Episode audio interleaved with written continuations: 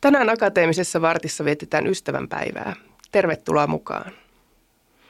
Ystävänpäivä on yksi niistä päivistä, joita monet pitävät hyvin kaupallisena ja amerikkalaisena, hieman teennäisenäkin juhlapäivänä. Mitä mieltä asiasta on Itä-Suomen yliopiston psykologian yliopiston lehtori Petri Karkkola? Tarvitsemmeko me ystävänpäivää ja mitä ystävyys meille merkitsee? Kuuntelet Akateemista varttia. Minä olen Nina Vene.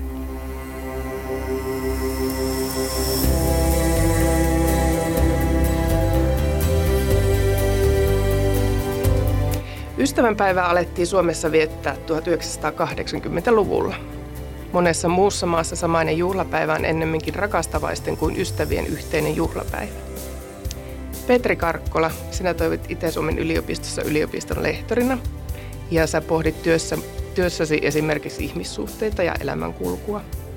Millaisena sinä näet ystävänpäivän? Mikä sen tehtävä tai rooli täällä meillä Suomessa on? Jaa, vastaus tuohon varmaan voi riippua vähän myös vastaajan kyynisyyden asteesta, eli, eli tuota, varmaan se palvelee joitain kaupallisia intressejä, mutta kyllä kai yhtä lailla voi ajatella, että, että se voi olla myös semmoinen tärkeä muistutus siitä, että tämmöisten läheisten ja tärkeiden ihmissuhteiden ja ystävyyden äärelle on hyvä välillä asettua. Tuota, yritin etsiä jotain tietoa siitä, minkä takia Suomessa päivä on ystävänpäivä eikä tämmöinen rakastavaisten päivä niin kuin suuressa osassa maailmaa muualla on, mutta en löytänyt syytä siihen. Haluatko se lähteä analysoimaan, että mistä syystä suomalaisille riittää niin sanotusti ystävänpäivä? Aa, no tuossa varmaan joudutaan, joudutaan tuota, paljon spekuloimaan siitä, että, että mik, miksi, miksi tämä nyt muotoutuu ystävänpäiväksi. Ainakin niin kauan kuin meillä nyt ei tässä ole semmoista kulttuurin tutkimuksellista näkökulmaa. Öö, tässä olisi helppo myös ajautua tämmöisiin niin stereotypioihin ja miettimään sitä, että, että eikö meille sitten vaikka rakkauden ilmaisut ole yhtä lailla helppoja tai luontevia kuin, kuin jos jossain muissa maissa tai kulttuureissa ne on. Mutta mä en oikeastaan tiedä, että – tai sanotaan, että mä en, mä en usko, että me niin kuin suomalaiset näissä niin kuin pohjoisissakaan olosuhteissa nyt oltaisiin niin kuin ihmisinä sen, sen tuota, kummempia tässä asiassa kuin muutkaan. Mun on vaikea uskoa, etteikö kiintymystä ja rakkautta tunnettaisiin suurin piirtein samalla tavalla, mutta, mutta tota, voiko olla, että, että sen ilmaiseminen sitten eri yhteyksissä on vähän toisenlaista – kuin, kuin tota, jossain päin maailmaa. Mutta on nyt spekulaatiota, että, että tota, ää, ja siinä on myös aina tietty stereotyypittelyn vaara. Näinhän se on. Käyhät suomalaiset juhlii enemmän ystävyyttä kuin rakkautta, mutta ehkä joskus vielä päästään sinne rakkauteen asti. Mutta jos puhutaan vielä sitä ystävyydestä, niin, niin tota, selvittelin vähän, että mikä tutkimusten perusteella ystävyyksiä usein yhdistää. Ja sieltä löytyi syinä muun muassa saman, sama ikä, koulutustausta, sukutausta, uskonto, sosiaalinen asema ja jopa ulkonäkö. Ja toki sitten tämmöiset samanlaiset asenteet ja mielipiteet sitoo meitä yhteen, mikä on aika loogistakin, että on mukavampi varmaan viettää aikaa samanmielisten ihmisten kanssa, kun joutuu jatkuvasti väittelyyn.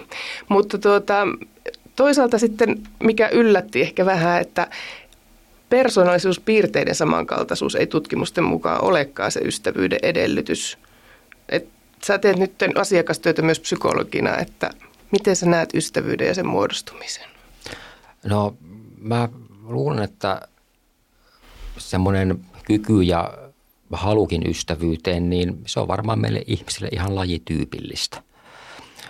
Niin kuin sillä tavalla, että, että oikeastaan kaikissa semmoisissa – teorioissa, mitkä jollakin tavalla kuvaa ihmisluontoa ja siihen liittyviä perustarpeita, niin on jollakin tavalla mukana tämmöinen yhteenkuuluvuuden tai yhteenliittymisen tarve tai joku semmoinen niin kuin sosiaaliseen vuorovaikutukseen ja sen vastavuoroisuuteen liittyvä tarve. Eli tämmöinen niin kuin tavallaan peruskapasite tai motivaatio on olemassa joka tapauksessa. Mutta miten se sitten kääntyy ystävyyssuhteiksi, niin, niin nämähän on semmoisia prosesseja, mihin sitten liittyy myös paljon sattumaakin. Että jos ajatellaan ihan jotakin niin kuin ystävyyden, ystävyyssuhteen niin kuin alkuhetkiä tai lähtökohtia, niin kyllähän usein niin kuin ystävyydet lähtee siitä, että, että tota, on joku ihminen tai ihmisiä, joita tapaa usein ja joita tietää tapaavansa vastaisuudessakin jollakin tavalla. Ja aika monestihan, jos ajatellaan jotakin työtä tai harrastuspiiriä tai opiskelupaikkaa, jos asuinpaikkaakin, niin onhan se helposti niin kuin jonkinmoinen yhteinen pohja sille, että, että tai niin kuin, niin kuin pieni takuu siitä, että, että on jotakin semmoisia jaettuja kiinnostuksen kohteita, mitkä sitten saattaa lähteä semmoisen vastavuoroisuuden ja kiinnostuksen kautta niin kuin syventymään ihan varhaisi ystävyydeksi. Tämähän niin kuin tavallaan voisi ajatella, että tarvitsee jotenkin nähdä tai tavata tai tietää, jotta pystyy lähtemään kehittämään semmoista ystävyyttä. Aivan. Onko ystävyyssuhde semmoinen, mistä kumpikin niin sanotusti, tai kumpikin antaa ja kumpikin saa? Puhuit tuosta vastavuoroisuudesta, niin mietin tätä. Joo, joo. Siis kyllähän niin ystävyyssuhteisiin liitetään semmoinen molemminpuolinen, olisiko, olisiko niin kuin viehtymys nyt niin kuin hyvä sana tässä.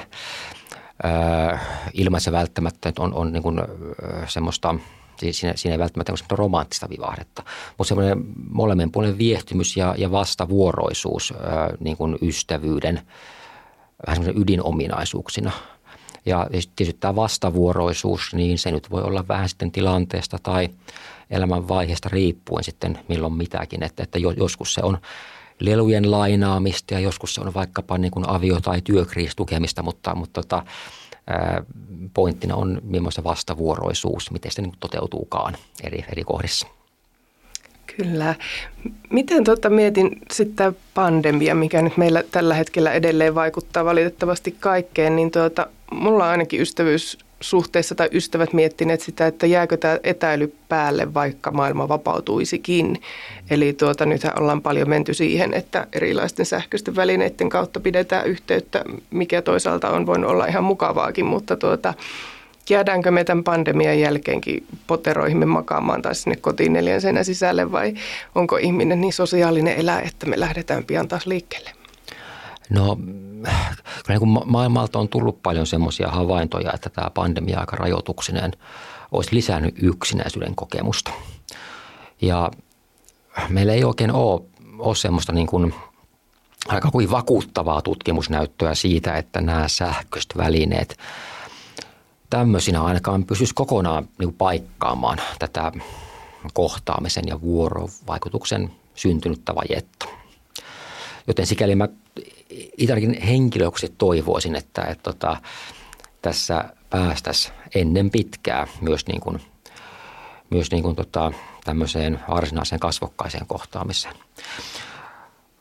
Mutta sitä mä en nyt tiedä, että, että, että onko tämä ollut, no siis monissa kohdissa on ollut siis ainutlaatuinen tämä kaksi vuotta sillä tavalla, että, että tota, jollakin tavalla koko maailmaa kuitenkin koskeneet tämmöiset sosiaalisen etä, etä, etäännyttämisen vaatimukset ja muut, niin ää, yksinäisyys on lisääntynyt, siihen liittyvä ahdistuneisuus on lisääntynyt. Ää, on sinällään niin kuin mahdollista, että, että se tämmöisen etävälineiden yksinäistä lieventävä vaikutus niin saattaisi vähän myös riippua esimerkiksi iästä – voi olla, että, että osalle porukasta tämmöinen niin kuin välineellinen kontakti on sitten niin kuin luontevampaa kuin toisille.